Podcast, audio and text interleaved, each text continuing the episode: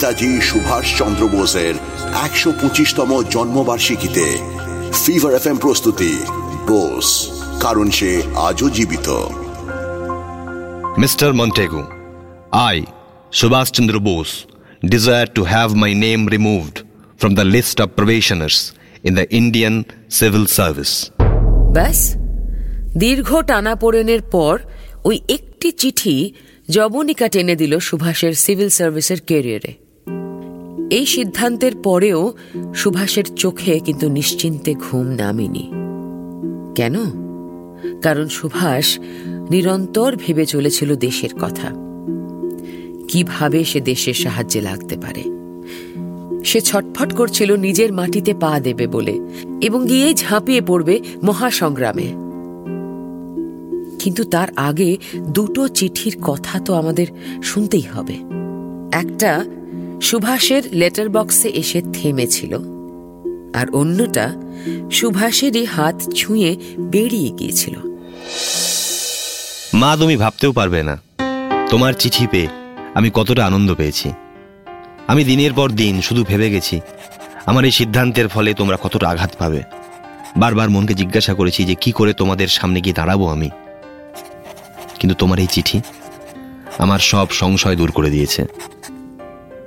তোমায় আর কি ধন্যবাদ জানাই বলো? তবে হ্যাঁ এও তো সত্যি যে মা ছাড়া ছেলেকে এমন সাপোর্ট আর কেই বা করবে? সুভাষ, এটা তেমন কিছুই নয়। আমি তাই করেছি, যা আমার মনে হয়েছে ঠিক।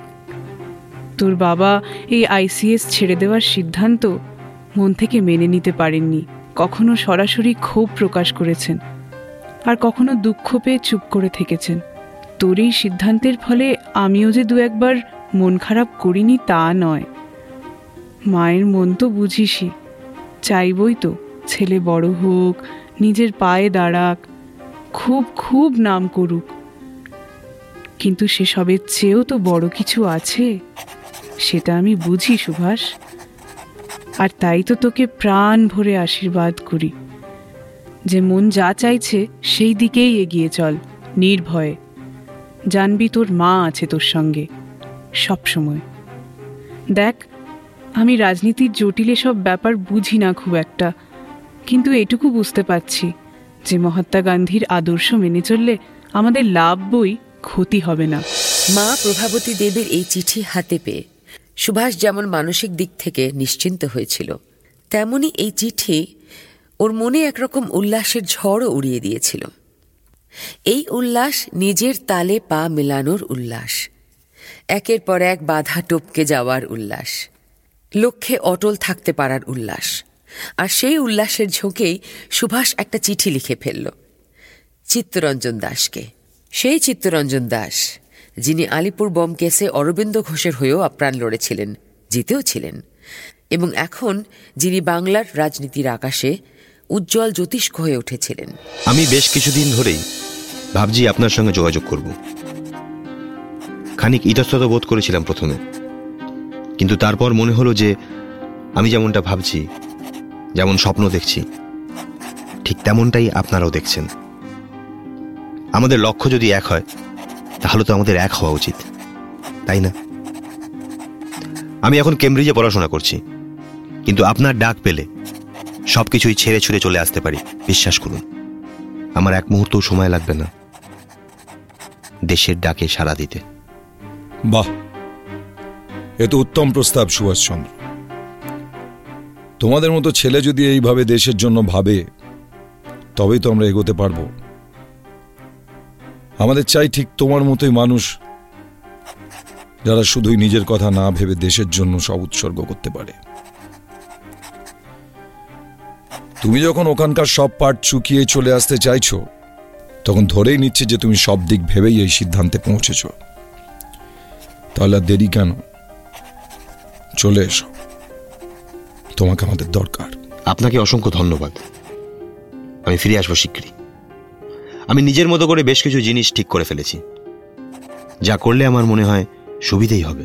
মানে একরকম ব্লু প্রিন্ট তৈরি করা আর কি। সে তো আরও ভালো কথা।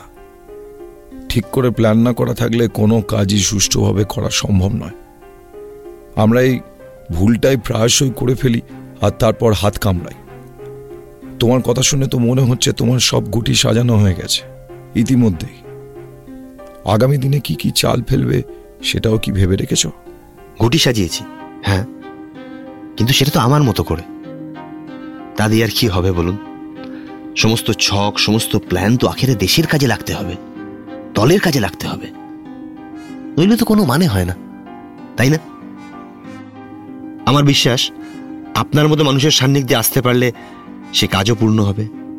মাথায় অনেক কিছু গিজগিজ করছে, জানেন? জাতীয় শিক্ষার ব্যাপারে যদি কিছু একটা কংক্রিট করা যায়, সাধারণ মানুষদের মধ্যে যদি আরও স্পষ্টভাবে জাতীয়তাবাদের আইডিয়াটা ঢুকিয়ে দেওয়া যায়, আরও অনেক অনেক কিছু বলার আছে। সময় তো বেশি নেই। অনেক কিছু করার বাকি দেশবন্ধু এই চিন্তায় শুধু কুড়ে কুড়ে খেতে লাগল সুভাষকে। সুভাষ রেস্টলেস হয়ে পড়ল। যত তাড়াতাড়ি হোক তাকে দেশে ফিরে আসতেই হবে। আর এসে তো হাজার একটা কাজ। সুভাষ তো আর সেরকম কোনো ছেলে নয়, যে কোনো নির্দেশের অপেক্ষায় বসে থাকবে। সে যে নিজে নিজেই নিজের রাস্তা বানিয়ে নিতে জানে। আর এবার এবার তো সঙ্গে ছিল দেশবন্ধু চিত্তরঞ্জন দাসের আশীর্বাদও। সুভাষের হাত ধরেই একটা গোটা প্রজন্মের ইতিহাস অন্য এক মোড় নিতে চলেছিল। সেই সব গল্প নিয়েই ফিরে আসব আগামী পর্বে। শুনতে থাকুন ফিভার একশো চার এফ এম শুনছিলেন ফিভার এফ এম প্রস্তুতি বোস কারণ সে আজও জীবিত। অভিনয়ে প্রয়াত সৌমিত্র চট্টোপাধ্যায়, ঋত্বিক চক্রবর্তী শিলাজিৎ মজুমদার, রজতাভ দত্ত, বিশ্বজিৎ চক্রবর্তী আর নারেশনে রূপা গাঙ্গুলি আপনি শুনছেন এইচ ডি স্মার্ট কাস্ট আর এটি ফিভার এফ এম এর প্রোডাকশন HD Smartcast.